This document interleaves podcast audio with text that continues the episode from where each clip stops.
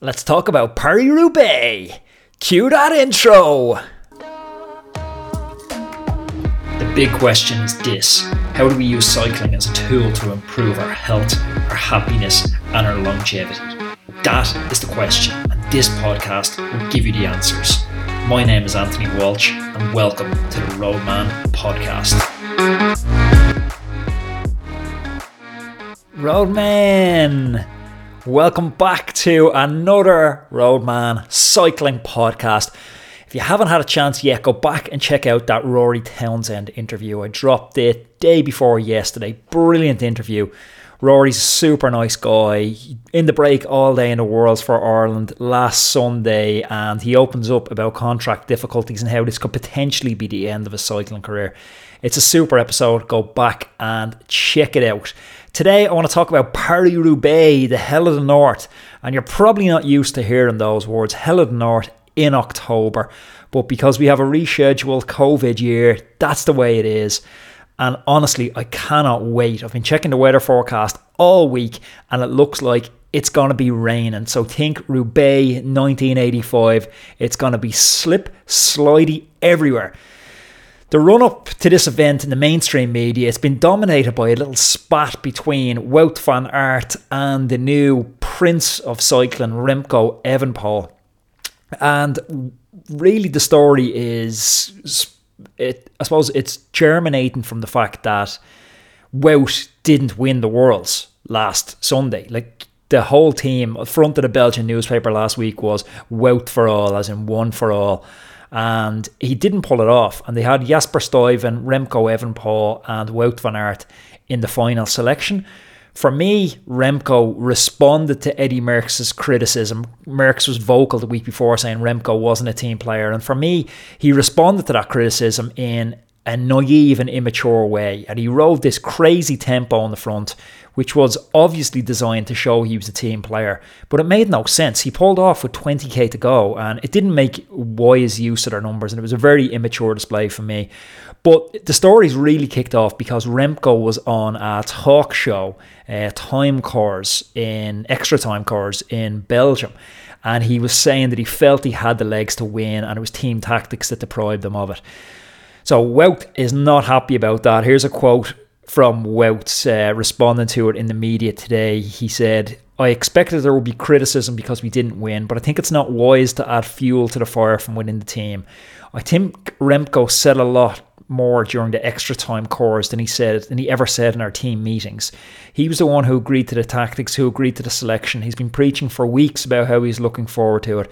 So I think it's a really weird 180 degree turn, and I don't think it's wise to show oil on the fire.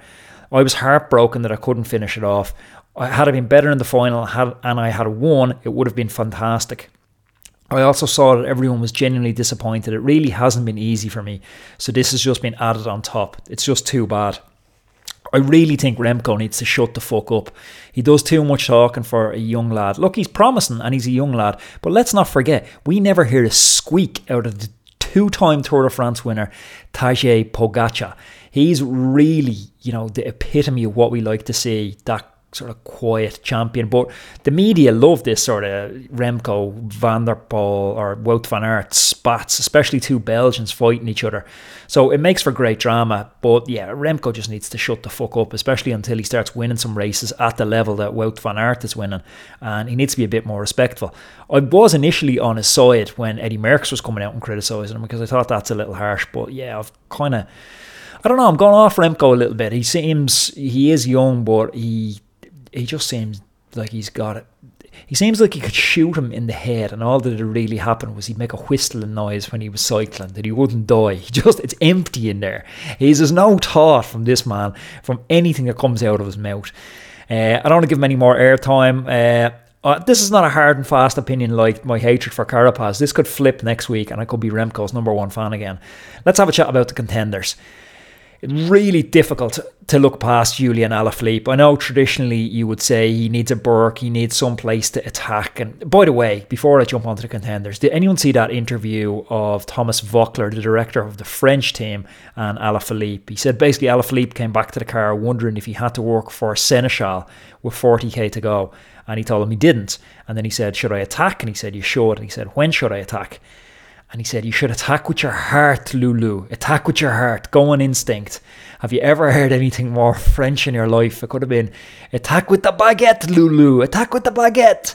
But absolutely brilliant. So we can't write off Alaphilippe, you know, two time world champion, only winning the world last week in massive solo fashion maybe the cobbles Cobblestone Roubaix, you know, he's not heavy enough to get over them. He hasn't got the bergs for the launch pads. You can say all that, but with the legs he had last week, he's not going to be far from the mix. The two we're really looking at as the pre-rate favourites are Wout van Aert and Mathieu van der Poel. I really do think it's hard to look beyond those two. Wout obviously had good legs last week. He was in the final selection. He seems to look at Van der when the two of them are there together. They spend a lot of time looking at each other, and maybe that presents the opportunity for what I would call the second tier of rider. Now, I'm really going to put the inverted commas on second tier rider because these are the top tier of riders in the world. I'm talking about people like Peter Sagan, 2008 winner, fourth place last weekend, Jasper Stuyven, Dylan Bob second last week, Greg Van Avermaet, Philippe Gilbert, riders like this they could potentially benefit from this looking at each other of Van der Poel and Wout van Aert, and that's where I see the opportunity. It's going to be slippy. It's going to be slidey. We know MVP and Wout have super cyclocross skills. You can throw in Jasper Stuyven into that. Sorry, not Jasper Stuyven. Uh, Stybar into that mad cyclocross skills. Uh, pool riders as well. And he was close in the selection as well on the Worlds last weekend. So we know he has form. So we might see these cyclocross riders coming to the forefront. Whatever way it breaks, don't miss Sunday. Paris Roubaix is my absolute favourite one day race of the year. So be sure to check it out. And yeah, it's literally it's get out, get your ride done. And it's a full day on the couch because from when they start hitting the cobbles, it counts down until Carrefour de l'Arbre, and that's just mental. I had the pleasure of going over a few years ago for the Tour de France stage. Uh, that John Degenkolb won on the cobbles, and it's just it's unbelievable. It's a theatre of sport.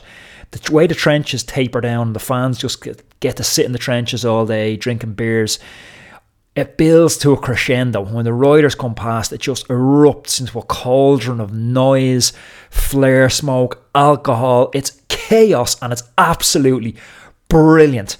Roadman, that's it for me today. I will chat to you again on Monday where we're going to unpack Paris Roubaix. Thanks for listening. Hey everybody, it's Anthony again. Really quick, I want to invite you to join arguably the best thing I've ever put out inside the Roadman community. It's a challenge. It's a challenge called the 14 Day Kickstart Challenge. So, regardless of where your fitness is at right now, this is going to be the catalyst for making you faster and making you leaner. I've created this challenge to take the guesswork out of everything. It's 14 days of training plans, regardless of what your level is. There's masters, beginner, advanced. There's meal plans, shopping list, and even a video course holding your hand and talking you through it all. So, what I recommend you do right now is just stop everything, press pause on this audio, and go to roadmancycling.com forward slash 14 day, or check out the link in the bio. That's roadmancycling.com slash 14 day.